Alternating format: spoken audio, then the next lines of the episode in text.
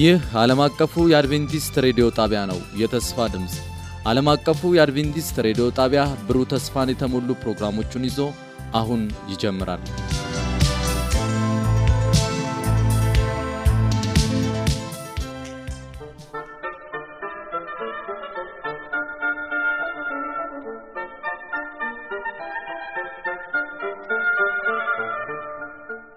ሰላም ጤና ስጥልኝ።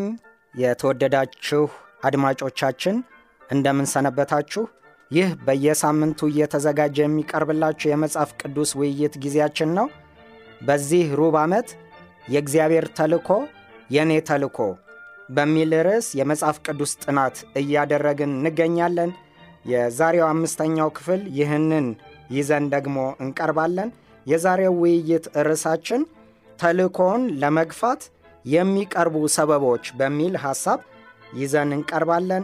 እንግዲህ አብረውኝ ደግሞ ያሉትን የሚያወያዩንን አወያዮች አስተዋውቃለሁ።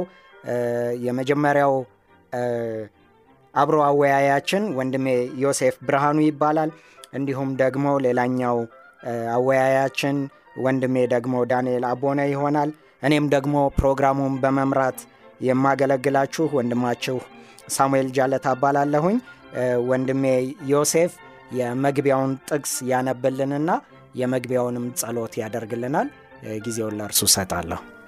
እሺ፣ አመሰግናለሁ። የዛሬው የመጽሐፍ ቅዱስ የምናጠነው የመግቢያ ጥቅስ የሚገኘው ኢሳይያስ ምዕራፍ 6 ቁጥር 8 ላይ ነው የሚለው እንደዚህ ይላል ቃሉ። ከዚያም የጌታ ድምፅ ማንን እልካለሁ ማንስ ይሄድልናል ሲል ሰማሁት። እኔም እነሆ እኔ ላከኝ አልኩ ይላል። እንጸልያለን። ማሪ ቸር የሆንክ ኢየሱስ ክርስቶስ በዚህ ላይ ደግሞ በፊት እንድንገኝ ጤንነትን ስላበዛልን ሰላማችን ስለበዛ እናመሰግናለን። በብዙ ፈተናዎች በብዙ መከራዎች ውስጥ እግዚአብሔር አባት ሆይ ስለምሰጠን ጸጋ፣ ስለምሰጠን ሰላም፣ ስለምሰጠን እረፍት እናመሰግናለን። አሁን ደግሞ ቅዱስ ቃልን እንከፍታለን። በመካከላችን እንድትገኝ መንፈስ ቅዱስ እንዲያስተምረን፣ እንዲገጽጠን፣ እንዲመክረን ወደ መንገድ እንድንመጣ እንድትረዳን ዘንድ እንለምናለን። በኢየሱስ ክርስቶስ ስም አሜን። አሜን አሜን። ወንድሜ ዮሴፍ እግዚአብሔር አብዝቶ ይባርክ። እንግዲህ በዚህ ሩብ ዓመት ከምናጠናው ተልእኮ ውስጥ ዛሬ በይበልጥ የምንመለከተው ተልእኮን ለመግፋት የሚቀርቡ ሰበቦች በሚለው ላይ ትልቁ ዋነኛው መወያያ ርዕሳችን ሆኖ የመጣው በዮናስ ታሪክ ላይ ነው። ዮናስ ወደ ነነዌ ከተማ ሂድና ይህን ከተማ እግዚአብሔር ሊያጠፋ ስለሆነ ንስሐ ግቡ ብለህ ስበክ የሚል ነበረ። በዚህ ርዕስ ላይ እንግዲህ ነነዌን ስንመለከታት በብዙ አይነት ሁኔታ እጅግ የተደራጀች በወቅቱ ዋነኛ በቃ የንግድ ማዕከል የሆነች ሰዎች በብዛት የሚገኙባት እንደውም ራሱ ሰናክሬብ ራሱ ውብና ድንቅ አድርጎ እንደሰራት በታሪክ እናያለን። ከተማዋ ውስጥ እንደውም አብሮ ከተማዋ ውስጥ እንዲገባ ተደርጎ ስምንት የውሃ ፍሰቶችን አድርጎባት ያቺ ከተማ ደግሞ በብዙ ቅጥር የተሰራች እጅግ ውብና ድንቅ የሆነች ከተማ እንዳለች በከተማዋ እምብርት ላይ ራሱ ታላቅ የሆነ ቤተ መንግሥት ራሱ ጭምር እንዳሰራ በዚያ ታላቅ ቤተ መንግሥት ላይ ደግሞ ብዙ ክፍሎች እንዳሉት እናያለን። እንግዲህ ይህቺ በንግድ ማዕከልነቷ እንዲሁም ደግሞ የመንግስቱ ታላቅ መቀመጫ በሆነችው ነነዌ ላይ ደግሞ ከባድ የሆነ ችግር ነበረባቸው። ይሄም ደግሞ በዚያ አካባቢ ይኖሩ የነበሩት ህዝቦች እጅግ ጨካኞች፣ ነፍሰ ገዳዮች፣ ያለምንም ምክንያት ሰዎችን የሚገሉ በተለይ ደግሞ መጤ ለሆኑ ሰዎች ታላቅ ጥላቻና የመረረ ነገር ያላቸው እንደሆነ እናያለን። ከዚያም ባሻገር ግብረ ገብነት የጎደለበት እጅግ የወረደች ደግሞ ከተማ እንደሆነች እናያለን። ይህችን ታላቅ ከተማ ደግሞ አልፎ ለመሄድ በጣም ታላቅ የሆነ ጉዞ ያስፈልግ ነበረ። እንግዲህ በዛሬዋ ኢራቅ ግዛት ውስጥ የምትገኝ እንግዲህ ይህቺ ታላቂቷ ነነዌ ከተማ ዮናስ ይህንን መልእክት ይዞ እንዲሄድ ሲነገረው ያንን ከማድረግ ይልቅ በደቡባዊ ምስራቅ ኢትዮጵያ አካባቢ በምትገኘው ተርሴስ ወደምትባለው ከተማ ሽሽት እንዳደረገ ተቃራኒ ጉዞ እንዳደረገ እናያለን። በዚህ ተቃራኒ ጉዞ ደግሞ እግዚአብሔር ያዘዘው ወደ ነነዌ ሆኖ እርሱ ግን ወደ ተርሴስ ጉዞ ሲያደርግ ወደ ነወነዌ መሄድ የሚገባውን ያህል ኪሎ ሜትር በተቃራኒው ወደ ኋላ ሲጓዝ እናያለን። ከዚህ የተነሳ እግዚአብሔር ደግሞ ያንን ነገር እንዲያስተካክል እድል ሲሰጠው ለዮናስ እናያለን። በጣም የሚገርመው ደግሞ በዚች ታላቅ ከተማ ነነዌ ላይ አንድ ታላቅ የሆነ ደግሞ ሕዝቡ ላይ የሚታይ ጭካኔና መጥፎ ተግባራቸው ምንድን ነው? በዚያች ከተማ ላይ የሚመጣ ማንኛውም የሆነ ፀጉረ ልውጥ የሆነ ሰው ላይ አካል ጉዳት ለማድረስ ከዚያም ማንኛውንም አይነት ጥቃት ለማድረግ ሞት እንኳን ለማድረግ እንግዲህ ይህችን ነነዌ ከተማ ስንመለከታት እግዚአብሔር ራሱ የተመለከተውና በእርሷ ላይ ያልወደደላት ነገር ቢኖር በከተማዋ ውስጥና በሕዝቡ ላይ ያለው የጭካኔ መንፈስ ነበር። በተለይም ደግሞ ፀጉረ ልውጥ የሆነ ሰው በዚያች ከተማ ላይ በዚያች ሀገር ላይ ሲመለከቱ በዚያ ሰው ላይ ማንኛውንም አይነት ጥቃት ለማድረስ እንዲሁም ደግሞ እስከ ነፍስ ማጥፋት ድረስ ቢያደርጉ ምንም አይነት ተጠያቂነት የለም ነበር። ከዚህ የተነሳ ምናልባት ለእንግዳ ሰዎች በጣም አስጨናቂ እንዲሁም ደግሞ ዋስትና የሌላት ከተማ እንደሆነች እናያለን። ለዚች ከተማ ነበረ እንግዲህ ዮናስ መልእክት እንዲያደርስ የተላከው። ስለዚህ እስኪ ምናልባት በዚህ ሐሳብ ላይ ተጨማሪ ሐሳብ ካለ ለወንድሜ ዮሴፍ ደግሞ ለቅለታለሁ። እሺ ጥሩ ሀሳብ አንስተሃል። እንግዲህ ወደ ቀጣዩ ታሪክ ነው የምንሄደው። ዮናስ እንግዲህ እግዚአብሔር ወደ ነነዌ መልእክት እንዲዞ ቢልከውም ግን ፍቃደኛ አልነበረም።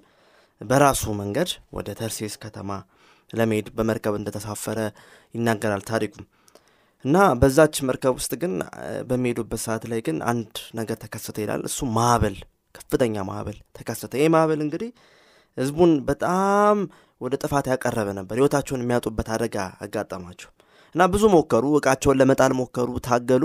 አሁን ግን ማዕበሉ ሊቆም አልቻለም እና በዛን ጊዜ ግን ዮናስ ወደ አእምሮ ተመለሰ ነው የሚለው። ወደ አእምሮ ሲመለስ ይህ ማዕበል ይህ ጥፋት የመጣው በራሱ ችግር እንደሆነ ተረዳ። ምክንያቱም እግዚአብሔር ወደ ነነዌ ሂድ ሲለው እሱ ግን አልፈልግም። ተርሴስ ሲሄድ እግዚአብሔር ሊያስተምሮ ሲፈልግ ማዕበል እንዳመጣ ይናገራልና ራሱን እንደወቀሰ መጽሐፍ ቅዱሳችን የሚነግረን ሀሳብ አለ።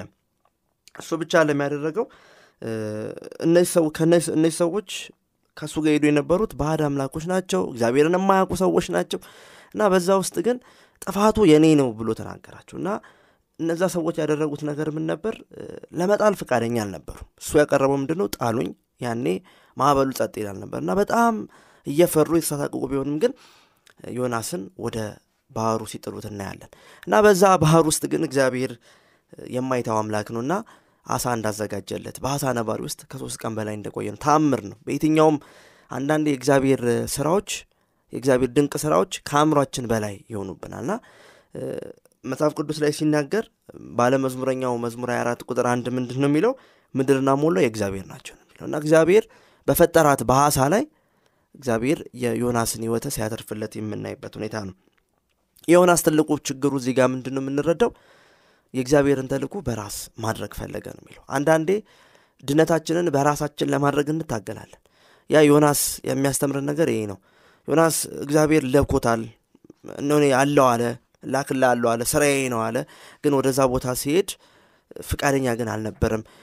ፈርቶ ነበር። ምክንያቱም እግዚአብሔር የምሕረት አምላክ ስለሆነ እንደሚመራችሁ ስለሚያውቅ በነቢይነት ስራው ላይ ስሜ ይጠፋል ብሎ ስጋት ውስጥ ስለነበረ መሄድን ምርጫው አላደረገም። ግን እንደዛም በሆንም ግን እግዚአብሔር አተረፈው ነው የሚለው እና ዛሬ ድነታችን በክርስቶስ የተገኘ ነው። ተልእኮ የእኛ አይደለም፣ የክርስቶስ ራሱ ነው። መመሪያው የሚሰጠን ክርስቶስ ነው። እኛ በራሳችን አይ እንደዚህ ቢሆን ይሻላል፣ እንደዚህ ብናደርገው ይሻላል የምንለው ነገር አለ። ያ ተልእኮ ጌታ ራሱ የሰጠው ነው። ማቴዎስ ምዕራፍ 28 ላይ ለደቀ መዛሙርቱ ምን አላቸው? ሂዱ ወንጌልን ሁሉ አስተምሯቸው፣ ከዛ አጥምቋቸው፣ ከዛ መጨረሻ ላይ ደቀ መዛሙርት ያደርጓቸዋል። እና እግዚአብሔር የወንጌል ባለቤትነቱ ራሱ ነው። የዛን ወንጌል ደግሞ እንዴት መሰራት እንዳለበት እንዴት መሆን እንዳለበት እግዚአብሔር ራሱ ነው የሚመላው። ለዛ ለኢትዮጵያ የጃንደረባው የደረሰው ፊልጶስ እግዚአብሔር ራሱ ልኮት ነው። አይ ሩቅ ነኝ መንገዱ አልተስማማኝም ምናምን የሚል ነገር የለውም። በእግዚአብሔር ተልእኮዎች ውስጥ መሄድ ነው የምንችለው። እግዚአብሔር ሲያዘን መንገዱን ሁሉ አይ ላይመቸኝ ይችላል ይህ ይመቸኛል የሚባል ነገር አለም። ዮናስ አይ አይመቸኝም ብሎ በማለቱ ነው ወደ ሌላ አቅጣጫ ሲሄድ የነበረው እና የውሸት ሰበብ ፈጠረ። ከእግዚአብሔር ጋር እየተደራደረ የማይዋሽ አምላክ እየዋሸ ድርድር ውስጥ ሲገባ እናያለን እና እግዚአብሔር ትልቅ ተልእኮ ሰጥቶናል ልክ እንደ ዮናስ ወንጌልን ለዓለም ሁሉ ማዳረስ እና ያንን ወንጌል ግን ማድረስ የምንችለው መስራት የምንችለው ግን እግዚአብሔር ባዘጋጀው መንገድ እግዚአብሔር በሚፈልገው መንገድ ነው። በራሳችን መንገድ ስንሄድ እንደ ራስ ጽድቅ ነው የሚሆንብን እንደ ራስ ድነት ነው። ለዚህ ነው ጽድቃችሁ እንደ መርገም ጨርቅ ነው ብሎ ተጽፎልናል። ስለዚህ ያንን በሰጠን በባለቤትነቱ በክርስቶስ ስር ከሆንን ግን ያ ወንጌል የሚፈለገውን target በትክክል ይመታል ማለት ተልእኮ እግዚአብሔር በሚፈልገው ዓላማ መምታቱ አይቀርም የሚል ነውና እኛም እግዚአብሔር በሰጠን እድል እንደ ዮናስ ለነፍሳት መመስከር በጣም ከባድ ቢሆንም አዳጋች እንኳን ቢሆንም በክርስቶስ ተልእኮ ግን ቢሆን በክርስቶስ መንገድ ግን ቢሆን የሚፈለገውን ስኬት የሚፈለገውን ዓላማ ከግብ መምታቱ አይቀርም የሚል ሀሳብ መስጠት ፈልጋለሁ እግዚአብሔር ይባርክህ ወንድሜ ዮሴፍ። ምናልባት ደግሞ ቀጣዩ ክፍል ላይ ደግሞ ከዚህም የበለጠ የተሻለ ነገር እናያለንና እስኪ ወንድሜ ዳንኤል ደግሞ ቀጣዩ ክፍል ላይ ያለውን ደግሞ ቀጠልልን እሺ የእኛ ሰበቦች አለመመቻቸት ወይንም በዮናስ ባህሪ ላይ የተመለከትነው ታላቅ ፍርሃትና ስለ ነነዌ የነበረው መጨነቅ ምን ያህል ተግዳሮት እንደነበረበት ወጥቶ ለመስራት ምን ያህል ችግር ሆኖ እንደነበረ በምዕራፍ አንድ ላይ እንመለከታለን። ዮናስ ምዕራፍ አንድ ላይ ማለት ነው። እና ምዕራፍ ሁለት ላይ ስንመለስ ደግሞ እግዚአብሔር እንደገና በምህረት እንደሚመልሰው እና ምዕራፍ ሁለትን ስንመለከት ስለ ንስሐ ነው። ንስሐ እየገባ በሲኦል ውስጥ ሲኦል ብሎ የተጠቀሰው እንግዲህ ከምድር በታች ገብቶ ስለነበረ በሲኦል ውስጥ ብሎ ራሱን ሲጠቅስ እንመለከታለን። ከዛም በኋላ ባህር በላይ ላይ ያለፈ ሞገዶች በላይ ላይ ያለፉ እያለ ሲናገር ነበር እና እግዚአብሔር ጸሎትን ሶምቶት ደግሞ በባህር ዳርቻዎች ላይ አሳነባሪው እንደተፋው እንመለከታለን እና በዚህ ታሪክ ውስጥ እግዚአብሔር አፍቃሪ እንደሆነ መሀሪ እንደሆነ የራሱ ምርጫ ነው። ጥፋ ሊለው ይችላል እኮ አይደል? ወደ ተርሴስ ሲሄድ የራሱ ምርጫ ነው ወደዛ ቦታ የወሰደው እና ሊያጠፋው በወደደ ነበር። ነገር ግን እግዚአብሔር ያንን አላደረገም እና ድጋሚ ምዕራፍ ሶስት ቁጥር አንድ አካባቢ ስንመለከት ምን ይላል? አሁንስ ትሄዳለህ? አይደለም ያለው።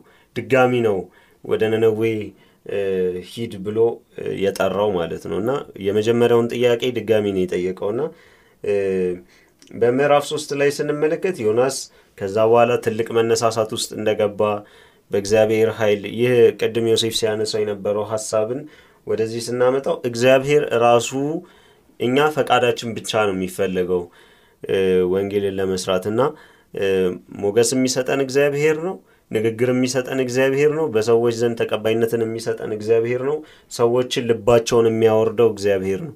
የነነዌን ህዝብ እኮ እንደ ህዝብ ተስማምተው ሳሚም ሲያነሳው ነበር ቅድም። ጨካኞች ናቸው። as individual ጨካኞች ናቸው። ማንም ማንንም አይሰማም። ከመግደል ወደ ኋላ የማይሉ ሰዎች ናቸው። ህግ የሌለባት መጥቶ ቢገልህ ማንም የሚጠየቅበት ህዝብ ባልነበረበት ግን እግዚአብሔር ራሱ ስለላከ ምን እንደሆነ እንመለከታለን እንደ ህዝብ አስማምቶ ዮናስን እንዲሰሙት እንዳደረገ እንመለከታለን። እና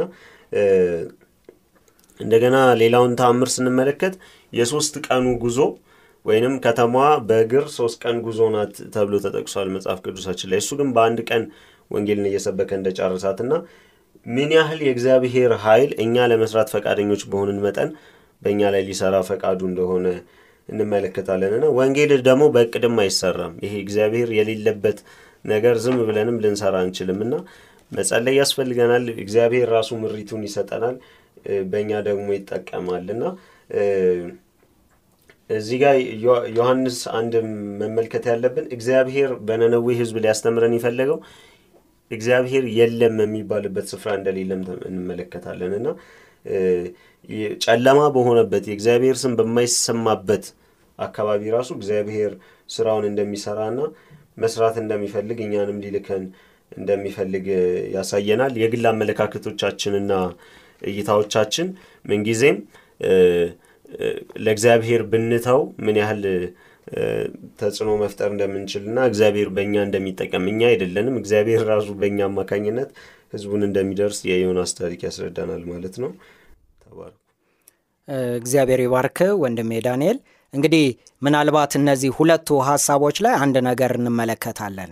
ይሄም ደግሞ ከኛ የምቾት ማዕከል ወይም በእንግሊዘኛው ይሄ comfort zone ከሚባለው ለወንጌል ተልኮ ከዚያ የምቾት ማዕከል መውጣት እንዳለብን ዛሬም ያሳየናል። ወንጌል ሁሌም በተመቻቸ መንገድ ደግሞ መሆንም ደግሞ ሆኖም አናየውም። ክርስቶስ ኢየሱስ ወደዚህ ምድር ራሱ በመጣ ጊዜ እንደውም ወደ ገዛ ወገኖቹ መጣ፣ የገዛ ወገኖቹ አልተቀበሉትም ተብሏልና እንግዲህ በሚመችም ይሁን በማይመች ምናልባት በተራራ ቢሆን በሸለቆ በከፍታ ቢሆን በዝቅታ ነገር ግን እግዚአብሔር ግን በዚያ ውስጥ መንገድ አለው። ለእኛ ለሕዝቡም የሚደርስበት መንገድ አለው። ዋናው ተልእኮ ምንድን ነው? የእኛ እሺ ማለት ነው። ቅድም መሠረታዊውን ጥቅስ ተጠቅሶልናል በኢሳይያስ ምዕራፍ 6 ቁጥር 8 ላይ እግዚአብሔር ማንን ልላክ ማንስ ይሄድልኛል ሲል እነሆ እኔ ላከኝ ነበር ያለው። ስለዚህ ዛሬም በወንጌል ውስጥ ለምንሄድ ሰዎች ይሄ የምቾት ማዕከሎቻችንን እነዚህን ደግሞ ይሄ ነገር ቢሆንልኝ ይሄ ነገር ቢሆንልኝ የምንላቸውን ነገሮች ትተን የእግዚአብሔር ሐሳብና ፈቃድ በእኛ ላይ እንዲፈጸም ራሳችንን ለእግዚአብሔር በትህትና ልናቀርብ እንደሚገባ እናያለን። እስኪ ደግሞ በቀጣዩ ክፍል ላይ ያለውን ደግሞ እንመልከት። ወንድሜ ዮሴፍ ደግሞ ቀጣዩን ክፍል ልስጥ። መልካም እንግዲህ ዮናስ ያቀረበው ስብከትና የተጋፈጣቸው ያልተመቹ ሁኔታዎች ነበሩበት። ወደ ዮናስ ምዕራፍ አራት ላይ ያለውን የታሪክ ሂደት ስንሄድ በዛ ላይ አንድ የተናገረው ጥቅስ አለ። እስቲ ለማንበብ ፈልጋለሁ። ዮሐንስ ዮናስ ምዕራፍ አራት ቁጥር ሁለት ላይ እንደዚህ ይላል። ወደ እግዚአብሔርም እንዲህ ብሎ ጸለየ። እግዚአብሔር ወይ በሀገሬ ሳለሁ የተናገርኩት ያልነበረምን? ፈጥኜ ወደ ተርሴስ ለመኮብለል የተነሳሁት ለዚሁ ነበር። አንተ ቸርነ ሩሩ ምረቴ የበዛ ከቁጣ የራክ አምላክ ጥፋትም ከማምጣት የምትመለስ እንደሆንክ አውቃለሁ ብሎ የእግዚአብሔር ምረትን ከፍ የሚያደርግ የእግዚአብሔር ቸርነትን የእግዚአብሔር ሩነትን ከፍ የሚያደርግ ጸሎት ነበር ዮናስ የጸለየው። እንግዲህ እዚህ ጋር ዮናስ አንድ የፈራው ነገር ነበር። የፈራው ነገር ቅድም ያነሳ ነው ነበር። ዋና ነጥቡ ምንድን ነው? ያ ስብከት እነዚህ ሰዎች ንስሐ ከገቡ እንደሰበኩ አይነት ስብከት እንደማጠፋ አውቋል እና ከተማዋ ትገለባበጣለች፣ ትጠፋለች፣ ትገደላላችሁ፣ ሁላችሁም ትጠፋላችሁ የሚል መልእክት ነበር የተናገረው እና ያንን የተናገረው መልእክት ባይፈጸም ቢቀር ዮናስ ላይ የሚመጣው ነገር ምንድን ነው? ይሄ ውሸታም ነቢይ ሊባል ነው እና ነገ በስራው ላይ ወይም በሰዎች ላይ ያለው ተቀባይነት ሊያጣ ነው ማለት ነው። ስለዚህ ከራሱ ጋር ነበር ሲያወዳድር የነበረው። ተቀባይነትን ላጣ እችላለሁ፣ ወይም ሰዎች ሊሰድቡኝ ይችላሉ፣ ወይም ሰዎች ሊያገሉኝ ይችላሉ የሚል ፍርሃት ውስጡ ስለነበረ መጀመሪያም በፍርሃት ውስጥ ሆኖ ነበር ወንጌልን ሲሰራ ሊፈልግ የመከረው። ይህ ትልቅ የሚያስተምረን ነገር ነው። ወንጌል በፍርሃት አይሰራም፣ በእምነት ነው የሚሰራው። እግዚአብሔር ራሱ ተናግሯልና በእምነት ስንሰራው ነው ያ እምነት በእግዚአብሔር ላይ መታመናችን ሚስጥር ነው። ተስፋ ስለምናደርገው ነገር ገና ሳይፈጸም የምናደርገው ነገር ነው እና ዮናስ በዛ ፍርሃት ውስጥ ወንጌሉን እንኳን ቢናገር ውጤታማ ወይም ተቀባይነት በሕዝቡ ዘንድ ላይመጣ ይችል ነበር። በዛ ፍርሃት ውስጥ መጨረሻ ላይ ምን አለ? የዮናስ ትልቁ ምኞቱ ምን ነበር?